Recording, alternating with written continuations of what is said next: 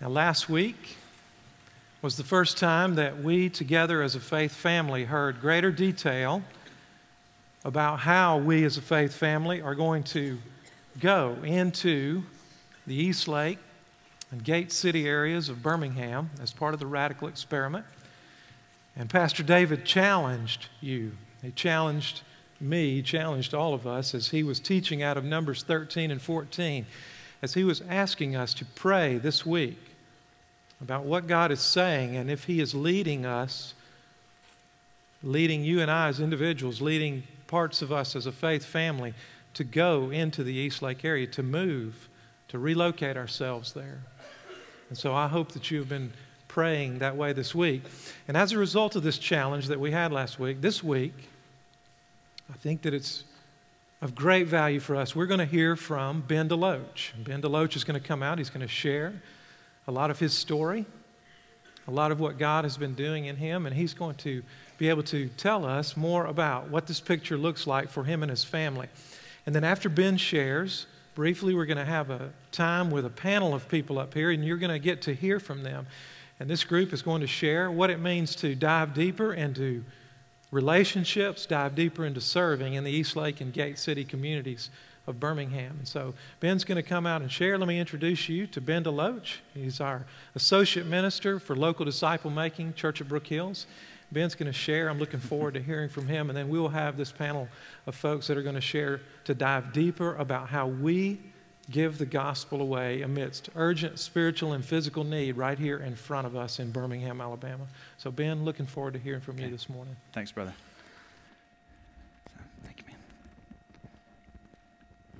As Chris said, uh, David gave a challenge last week, and it was quite a challenge uh, for us to consider as a faith family, you know, what it looks like to invest our lives in uh, an area of our town or of our city where there is uh, there's great poverty and great lostness. And so uh, I hope that you've had a chance to pray through that. This is something that my wife and I have been praying through for about six months now. About four months ago, we made the decision to move into East Lake and Gate City. And I realized that there are members of our faith family already living in areas of Birmingham, like, like Bessemer and Ensley and Fairfield and, and uh, some others, where they are surrounded by people in their community that are um, in, impoverished and lost. And so uh, this is in, in, some ways new to our faith family and in some ways not. But I want to uh, reiterate something David said last week that if you're already serving in an area in this community, whether it's ministering to the, the, homeless out in Linn Park downtown, or if you are serving the Hispanic community out in Leeds, I know several small groups are doing that, and, and on Lorna Road as well. There are, are groups you know, serving in a variety of contexts around this city. And I want you to continue to do that. I want you to pray and be led by God's Spirit to be where God wants you to be. But as the local radical experiment, as the Church at Brook Hills, and as a faith family, we're going to be investing significant resources into the East Lake and Gate City communities. And so pray through that and, and see if God would have you to be there to disciple uh, men and women and children, and also about uh, moving to the area. So we realize that we will always somewhat be outsiders as we go to these areas that are very different than ours. And so moving into the communities is a way that, that we can make sure that the gospel is being proclaimed, that the needs of the poor are, are being met. And this is um, our conviction. Today, I'm going to share a little of mine and Kylie's story. It's a long story, and I don't have a whole lot of time today. But before we go into that, I want to, us to look at Deuteronomy chapter 6. This is a text that has been read a couple of times this morning and has been sung this morning. This is kind of the centerpiece of the, the Jewish law and is a very important text for us. We're familiar with this text because Jesus himself quotes it several times in his ministry.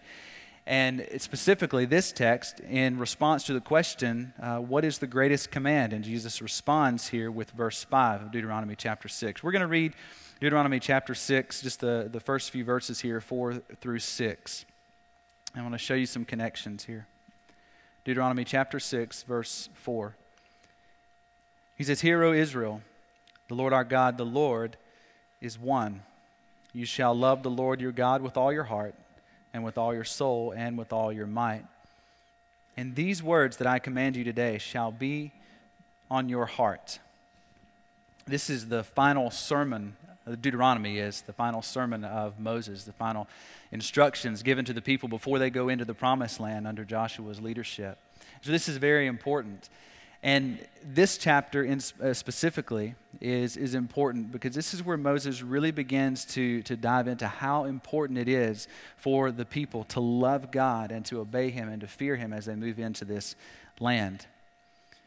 I want us to look at verse 12 as well and verse 6 and show you a connection between verse 5 and 6 and verse 12. Moses basically said, after you go into the promised land and you begin to receive these blessings, verse 12, then take care lest you forget the Lord who brought you out of the land of Egypt, out of the house of slavery. Take care lest you forget. Now, the connection here is if they are loving God with all their heart, with everything that they are, they will not forget him. So when Moses say take, he says take care or guard against this, this is what will guard them from forgetting God is loving God. Well, look down in verse 18. We see something else. He says, You shall do what is right and good in the sight of the Lord. This is verse 18. That it may go well with you, and that you may go in and take possession of the good land that the Lord swore to give to your fathers. And throughout Deuteronomy, Moses is making this connection. If you do what is right and good in the sight of the Lord, then it will go well with you. Then you will take over or take possession of God's promise. You see, God's fullest, the fullness of God's promise is going to be fulfilled as they're obedient. And don't miss this connection that God's people will be obedient when they love Him. When their hearts are completely focused, all their heart, all their soul, all their might, then they will be obedient and then they will receive His promise. And so, if you look on your outline, God's word on their hearts would lead them to His promise. God's word on their hearts would lead them to his promise. And this is something that Moses desperately wanted the people to see. He wanted them to know God so that they could love God.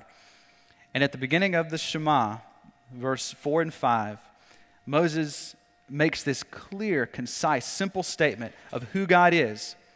And he says it with such urgency Hear, O Israel, the Lord our God, the Lord is one. This simple statement. The Lord our God, the Lord is one. It's been debated throughout the centuries what this phrase actually means. And it means it could potentially mean a lot of different things. But two things I want us to look at when we know God, what this means. When God is known by his people, they will experience life in the land that God has promised, life to the fullest. And Moses makes it very simple for them. What it means to know God is that God's people should know him as their God. God's people should know him as their God. And then God's people should know him as the only God. God's people should know him as the only God. You see, God had chosen these people to be his, his special possession among the earth. There was a, a, sense of ownership of these people.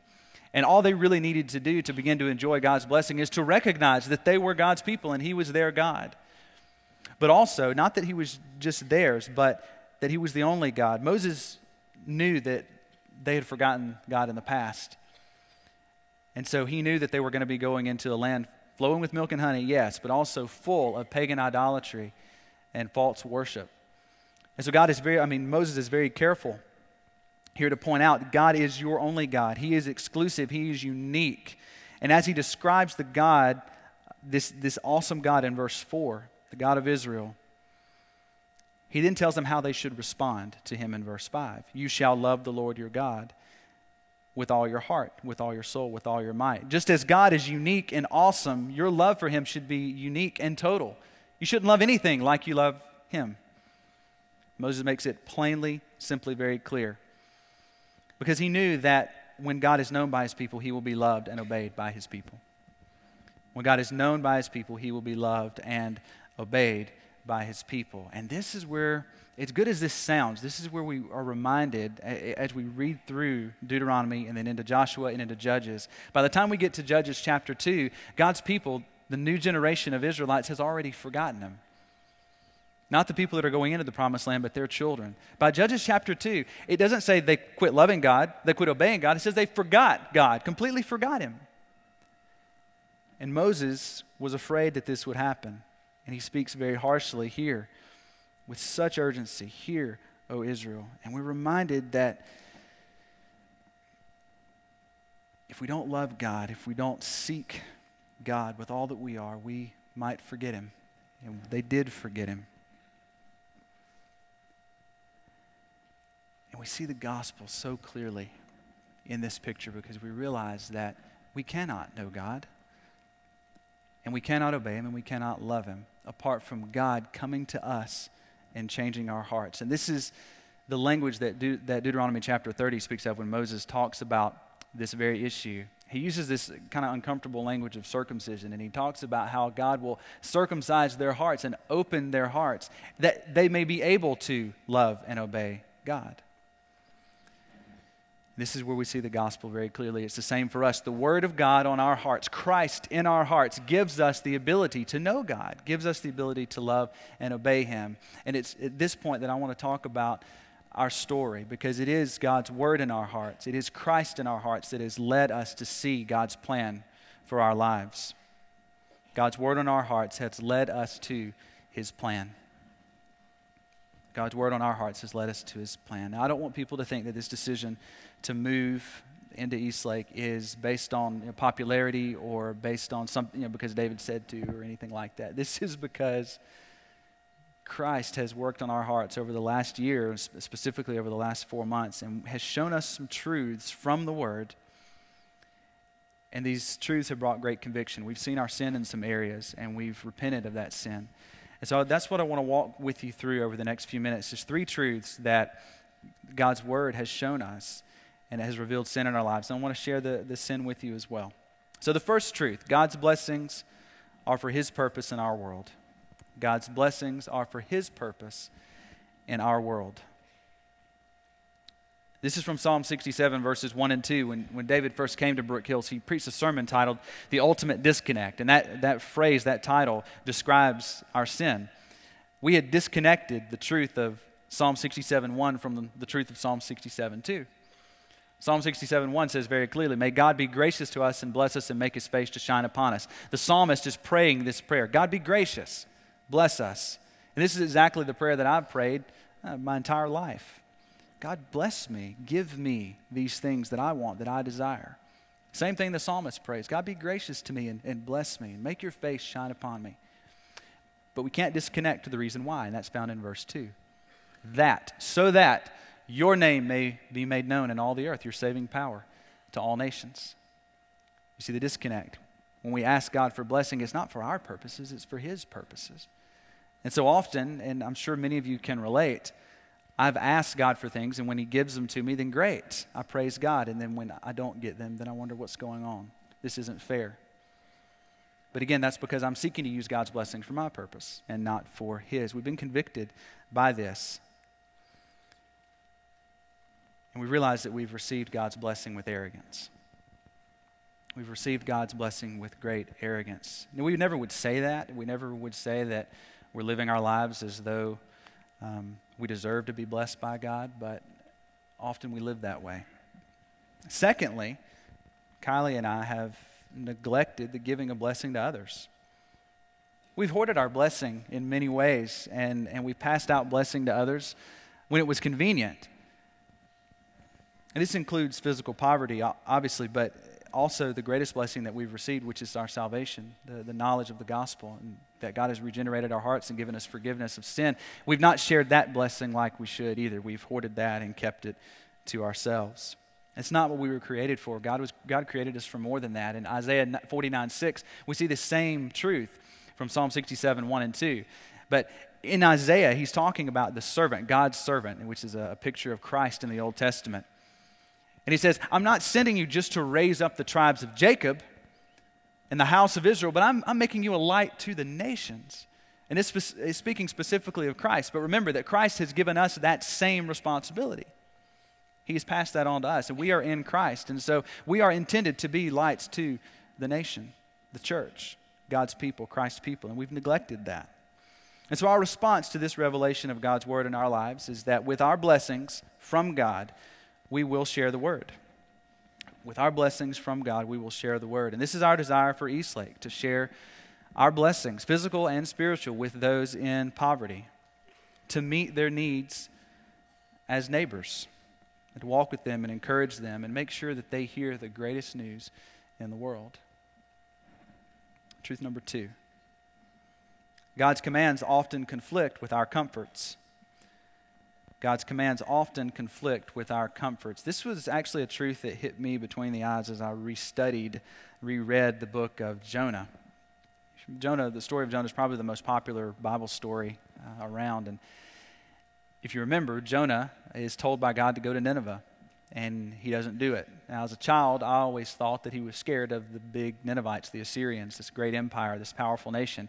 But in Jonah chapter 4, we find out that Jonah wasn't scared. He knew that God would forgive the people, and he did not want them to be forgiven. He knew that if he preached this message and the people repented, that God would forgive them. But he didn't like those people, and so he didn't want them to be forgiven, so he ran. Now, you wonder why, why would Jonah, a prophet of God, act this way? Well, if you look back at the history a little bit, and back in 2 Kings, it talks about how Jonah was the prophet under Jeroboam the second. Jeroboam the second was an evil king. He led Israel into idolatry and continued in their idolatry. But yet, in Jeroboam II's reign, during his reign, Israel expanded its borders and became a prosperous nation. You never guess who prophesied that that would happen. Jonah he prophesied that Jeroboam, under Jeroboam's reign, in spite of Israel's sin and wickedness, that they would be prosperous.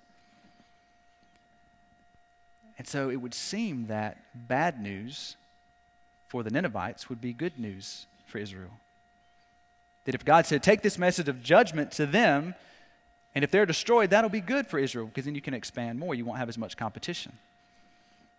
But Jonah knew because he saw God forgive Israel and God bless Israel in spite of their sin, he knew that if he took this judgment, this message of judgment to Assyria, that they might in fact repent and God would in fact forgive them.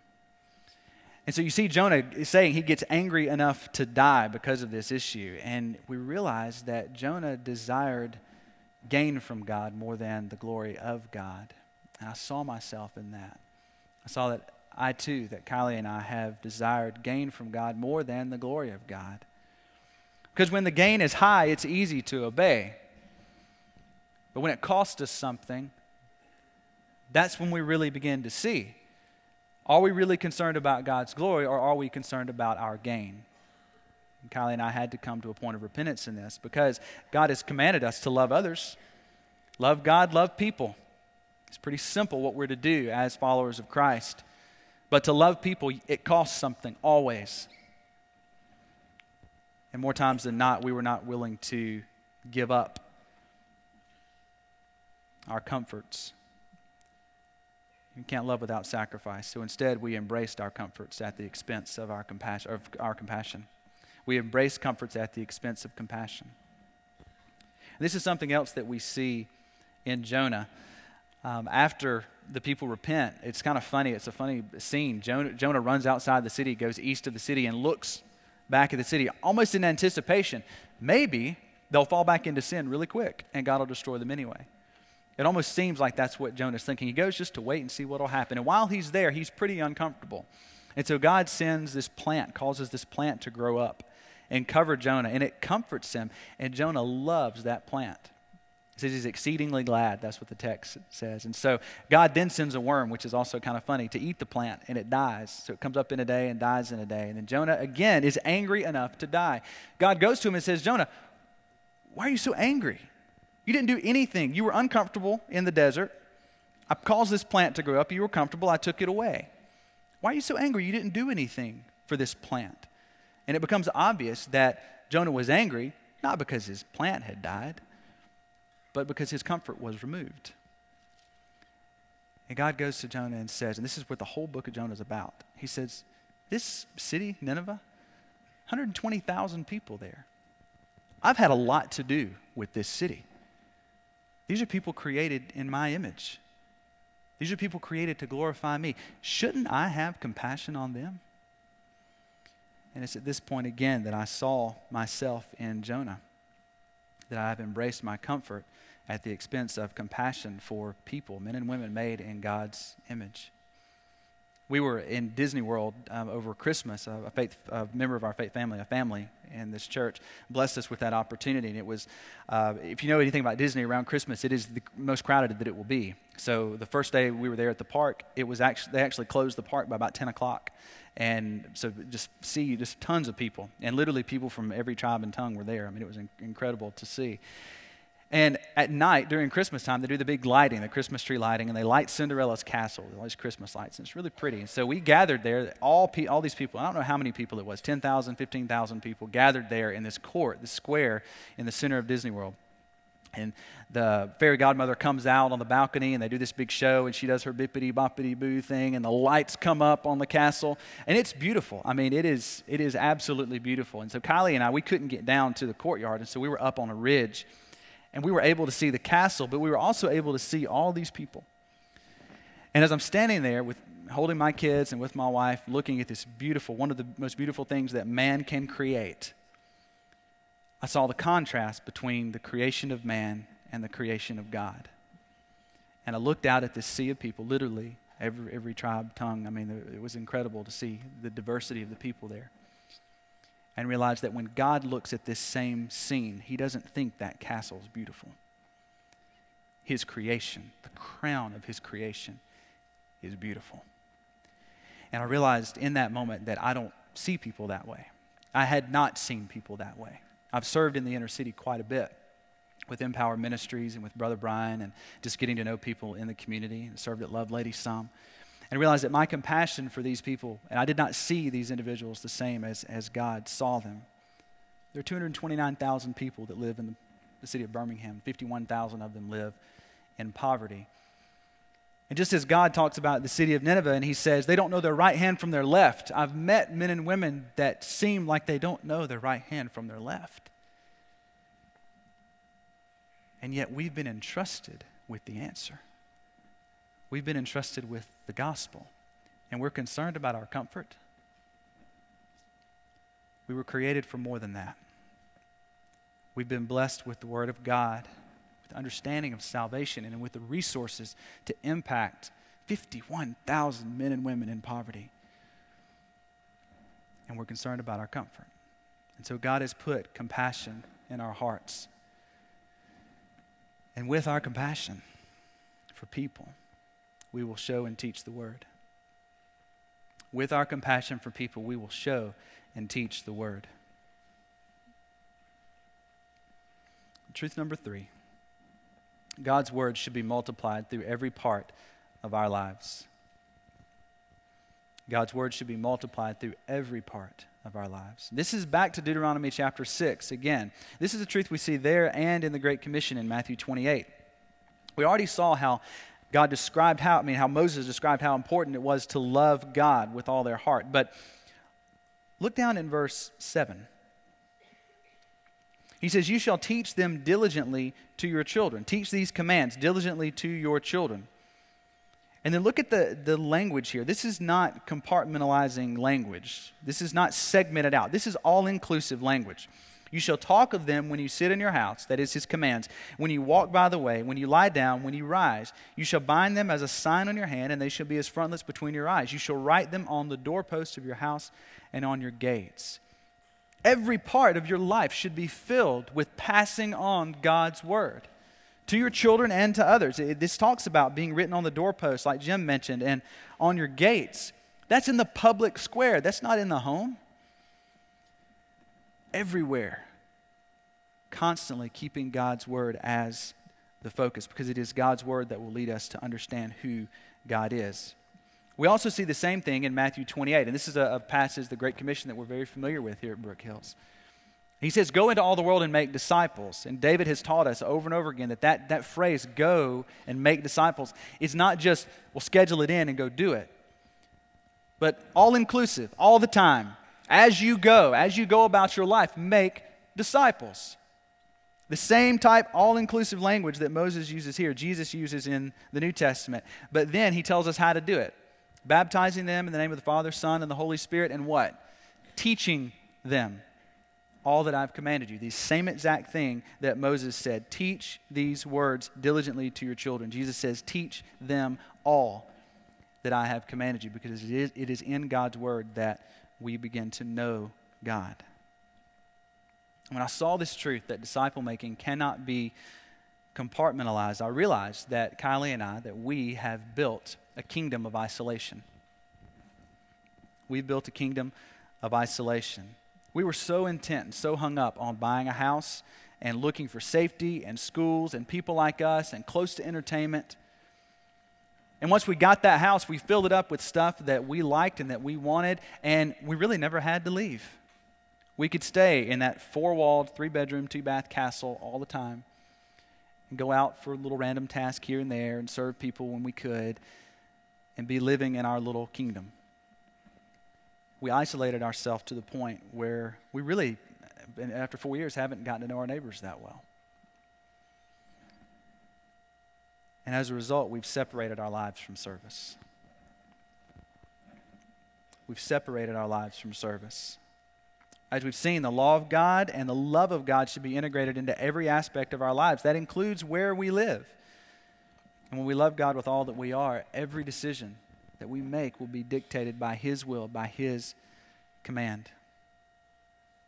Serving Christ, loving the church, loving the poor, seeking the lost. It can't be something that we schedule into our kingdoms. It's got to be all inclusive. Scripture doesn't give us any other option. And so, in response to these two sins in our life, with our surrender to Christ, we will serve the world.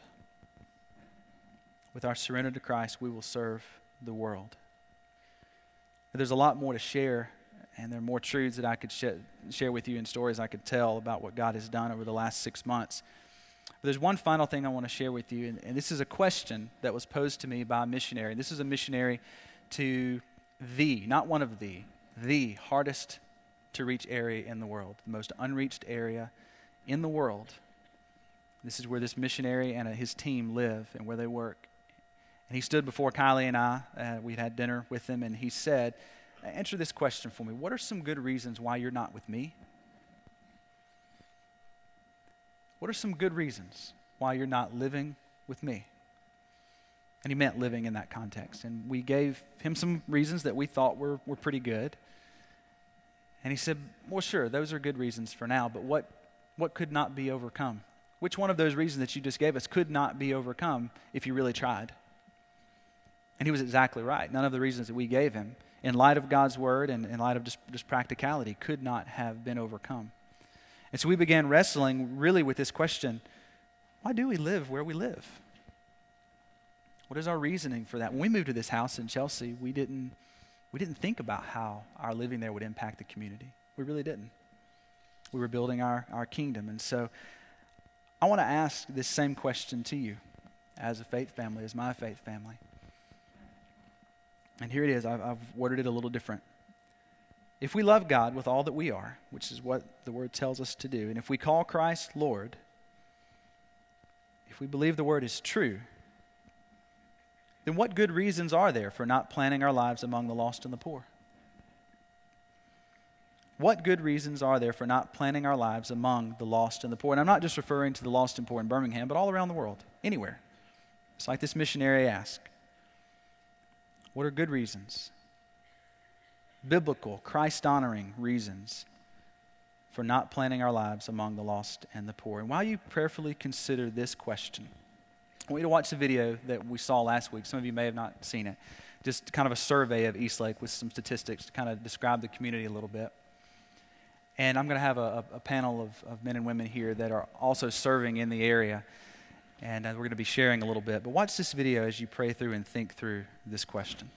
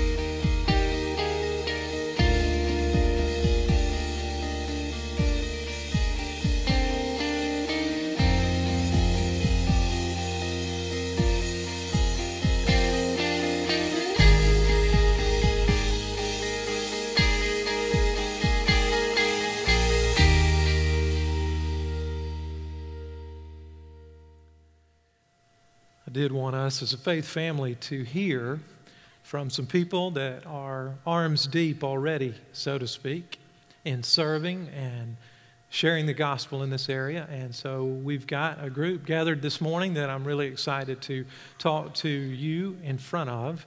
And uh, so we're going to start down here on my far left with Keith Stanley. Keith is our team leader for our local disciple making at the church at Brook Hills. And so, Keith, uh, we'll just begin with you. And I was wondering if you would share maybe two or three reasons. There's a lot of places in Birmingham that we could pour resources, and there's a lot of places that we could mobilize small groups. So, why Eastlake? Why Gate City? It's a great question. Uh, there are a lot of places where our small groups are investing themselves and making a difference around the city, but Eastlake and Gate City is one of those areas where very few churches are investing at this point. Uh, we know there are real issues of poverty there. Uh, a third of the people are living under $20,000 a year, uh, 40% unemployment rate. There's huge issues for orphans and widows in the area. 62% of the kids living in the area are being raised by a grandparent half the seniors in the area are disabled. There's, there's huge needs for people to come along, minister to those seniors, and support those children, tutoring, mentoring, pouring our lives into them. It's also a place where our people have already been called. Over 100 people have been investing their lives already in the East Lake area at the Lovelady Center and in partnerships with local churches there.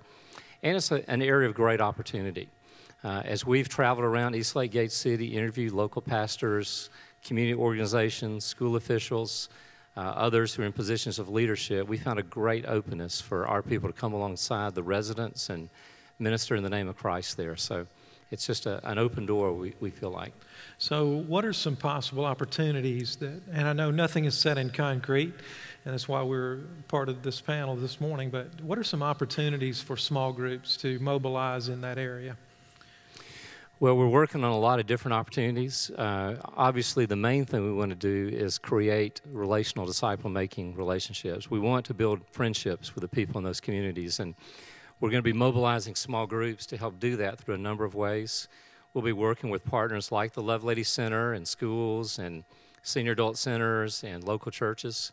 Uh, but we'll also be having some uh, special outreach initiatives, things like backyard Bible clubs, home Bible studies, health clinics uh, just a number of ways to help build relationships, sports leagues, and uh, even some workshops that we'll sponsor for people in the community. Uh, ultimately, we hope to be able to mobilize small groups as well to address some of the education, economic, and development needs of the community at large.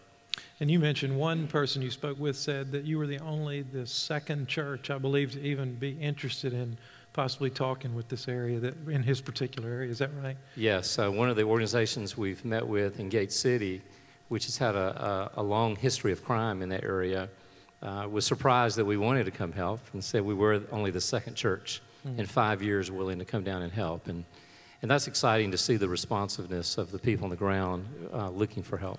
Now, tell us real briefly about the orientations coming up at the end of this month. What, what's the purpose of those? Sure. Uh, two weeks from tonight, we'll have our first orientation for anyone interested in wanting to serve in the Gate City Eastlake area.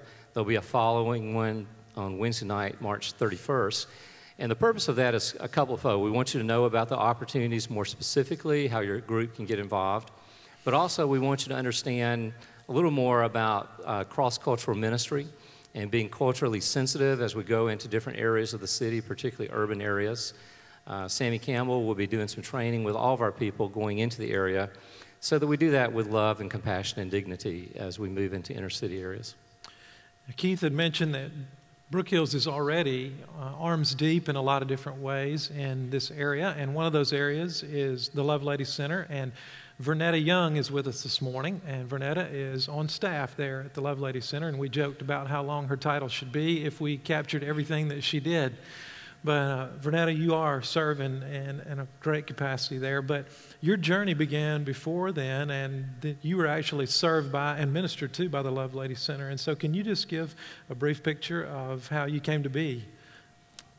Yes, um, just a long, maybe someone would say a productive life, and um, which I thought was productive um, married and children, and then some kind of way, I'm um, after divorce and domestic violence, moved to the Mobile area. There, um, had a tragic just um, passing of a child. And it was just very tragic. And then became addicted to prescription medication. And from that addiction to prescription medication, just took it to the next level illegal drugs, heroin, crack cocaine, and that addiction just took everything away from me. Um, the rest, the other two children, house, home, and everything. Found myself um, just on the streets, just doing whatever you can to get that next high. Bouts with the law and everything. And from there, an angel came into my life and referred to the Love Ladies Center. And after I got there, still in a mode of depression, um, suicidal attempts, and then from there, went through the drug rehab program there. After the drug rehab program, graduated and then moved into the transitional housing part of the program. There, um, I was introduced to Jesus and accepted him into my life, a father that I had never had, never had a relationship with. And then I realized that he was a friend as well. He could be your best friend.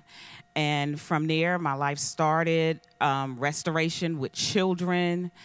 Um, they came and everyone was baptized there, and just my life took off in a whole nother direction. And that became employed outside the Love Ladies Center, still living there and going through the program. And then just do, God just started opening doors for me. And, you know, it's just overwhelming on, you know, the possibilities and all that I learned in this new lifestyle that was introduced to me at that center. Now, your story is not really that uncommon for ladies that are there. Uh, if you could give uh, the folks that are listening this morning, if, explain a little bit about what are the top few reasons that people end up in the Lovelady Center the Lovelady Center was originally opened up for women coming out of incarceration when they didn't want to go back to that same old lifestyle. It was an alternative for them to come back and um, get a new lifestyle, renew your mind, and just do a whole nother way so they wouldn't be caught up in the Alabama's recidivism rate. But now we open our doors to those women. We are an alternative for prison. So some women there, instead of going to prison, they do their time at the Love Ladies Center. We have a domestic violence program. We have a drug treatment program. And now in these economic times, we're seeing that women are just coming there because they're, them and their children are homeless. So we open the doors to them as well praise God for what He has done in Vernetta Young's life. And so I appreciate you being willing to share that this morning. Next on my left, I've got uh, Beverly Fleming, and Beverly is part of the Church at Brook Hills Faith Family, and she's a small group leader. And Beverly, actually, you were leading small groups, women, on Wednesday morning here on this campus, right? Now, tell me, if you would, or tell uh, the folks in this room, how did you lead people from investing right here, or how did you go from investing here to investing uh, in Eastlake? I have been teaching a number of years on Wednesday morning, and uh, I guess it's a little over a year ago. Uh, God had said, uh, You need to go to the next level. I wasn't sure what that was, so I kept praying about it and praying about it. And then one day, lo and behold, uh, this young lady comes to our Sunday school class, and she's talking about Lovelady um, it was um, it really got our attention. She invited our class to um, to go to a tour of the facility, and um, we did. And I sat in on some classes, and then I was hooked. Hmm. Now, Vernetta earlier uh, in the first time we gathered this morning mentioned about mentoring, mentioned about disciple making, because I think, if I'm correct, there was a lady from the suburbs, uh, maybe Mount Laurel area, that had poured into your life uh, encouragement and those kind of things, prayer, partnering. And uh, Beverly, you've been involved in that as well. Tell us a little bit about that and how other women are going along with you in that picture. Well, I have um, uh, mentored one lady who has graduated the program and I'm currently mentoring another lady. Um, the, I'm constantly recruiting for Lovelady, so um, I might get you in the hall sometime and we'll chat about it. But um, constantly uh, recruiting for people to be mentors. These women uh, at Lovelady need mentors. They need to know the love of Christ up close and personal. Sometimes they come from families that um, are certainly dysfunctional, that uh, don't have any love in them. And these women are so starved for love. One woman just came up to me one time and said, I just need a hug. That's pretty convicting. Appreciate you sharing this morning. Thank you for doing this. On my right, uh, I have Sammy Campbell, and Sammy is working alongside us. Uh, Sammy uh, grew up in downtown Memphis, Tennessee, and he has literally done uh, urban ministry in a variety of places around the United States. And so we are privileged for uh, having Sammy to help us. You know, when we go into this area, as the Church of Brook Hills and as people of God, it is more, we are Christians, we are people of God, and we go into this area. We want to not inhibit the spread of the gospel, but we want to facilitate the spread of the gospel. And so Sammy uh, is helping us. He's going to be part of this training that's coming up in how to uh, understand what we're doing. And Sammy, we're going in there sort of as outsiders. And so if you could give uh, maybe some general advice, an overview a little bit about what we need to remember about doing ministry in East Lake Gate City. I uh, previously was a, a missionary to Washington, D.C., and I recall the time when I first went to Washington, D.C. The area for which I served was the murder capital of the U.S. It was Ward 9 in Washington, D.C. You know, there was a lot of trepidation I went with, uh, knowing that I was going to be working in the murder capital of the U.S. Ward 9 was a primary area. So, as I embarked upon asking these churches who I was working with to come join me everybody was excited to learn that I was there to help them do this work and, and so forth. So, but as I engaged them to come join me and to volunteer their time, the best response that I could get from them was, We will pray for you, brother.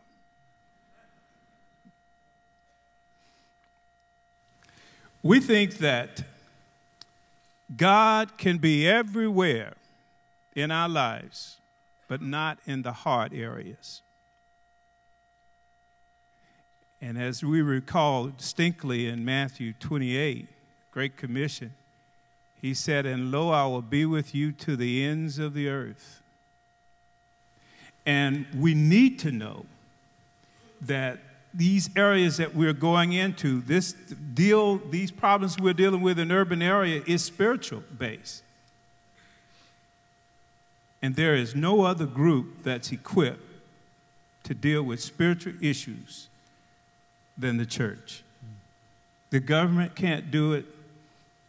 Even faith based organizations can't do it alone. The church must be involved in that. We can summon a power that none other can. So I would say the greatest need that we need to be aware of is that we're not going into these communities alone. It is our responsibility as Christians to be in there.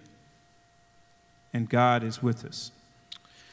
If you would, tell us a couple of coaching points uh, as we begin to embark on this. And there are going to be people across this family that uh, are, are going into this area. Just a couple of quick coaching points to remember that we can think about. Relationships are key. The um, the civil rights movement caused us to start these trends of people movement in and out of the community. And the city dwellers now are less trusting of the church because of that.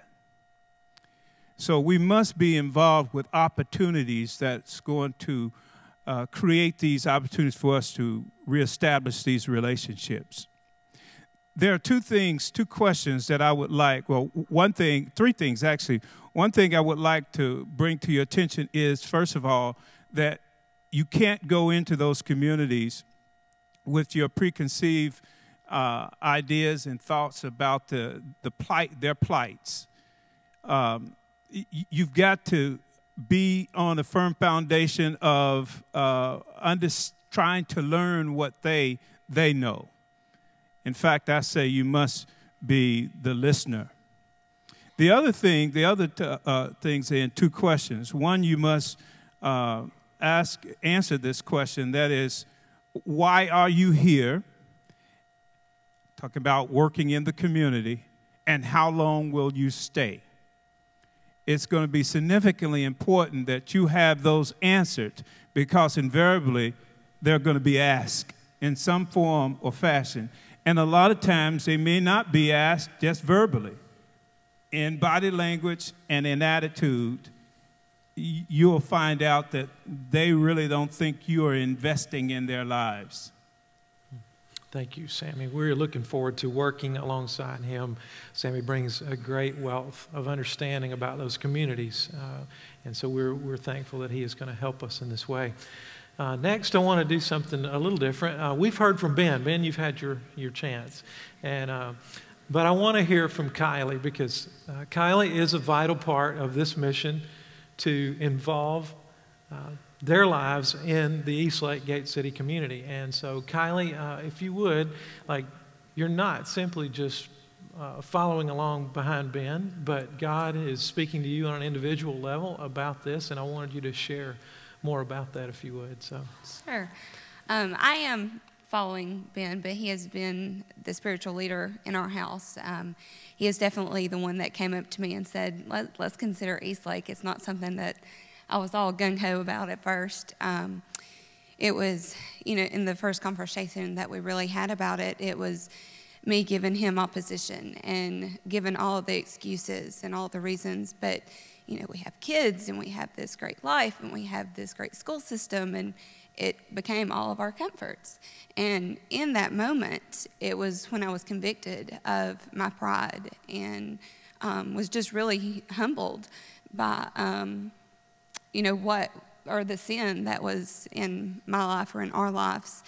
Um, and so that's, that's kind of been the, the path leading up to this is just humility and realizing that if we really love God, then we're going to go and love the people too.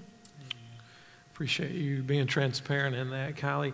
Now, you do have children, and you are going from a setting where the schools are really good, and it's probably very familiar, and you're going into a setting where the schools may not be so good. So, talk to us a little bit about where God is leading you educationally, that picture.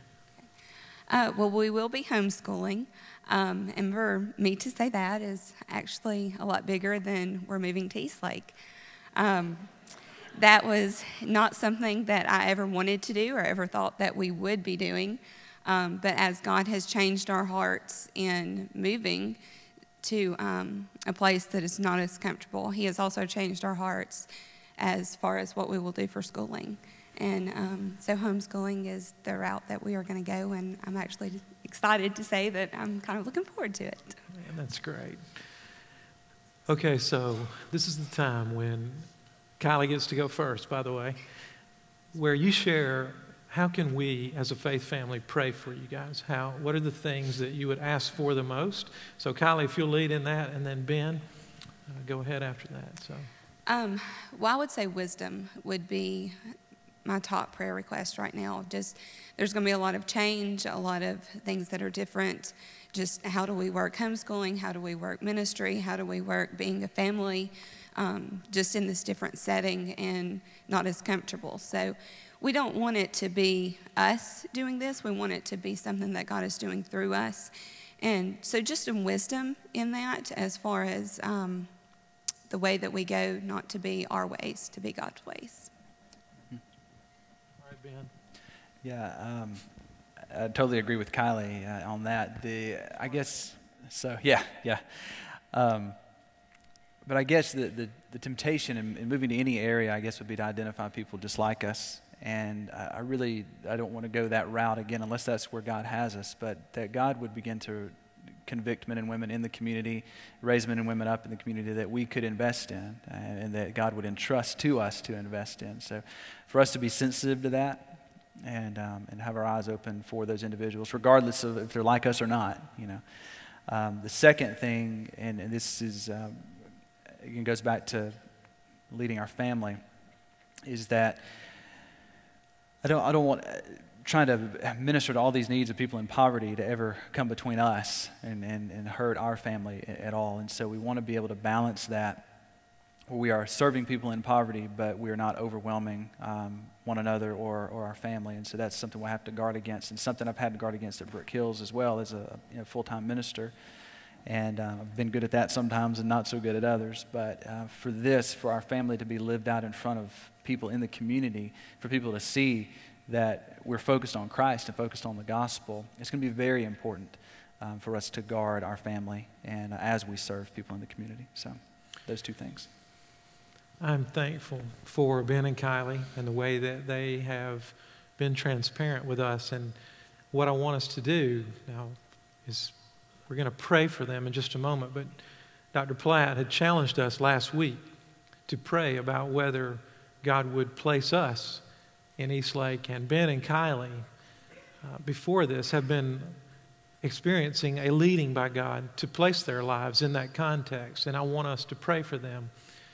And you guys, as a faith family, if God is speaking to you at all in this direction, then uh, we're going to have a chance, as Keith mentioned at the end of this month, to be part of some orientation that will help us better understand ministry in that community. And certainly, I would encourage you, as He is leading you in any way in this process, that you need to make yourself a part of one of those uh, orientation times coming at the end of this month.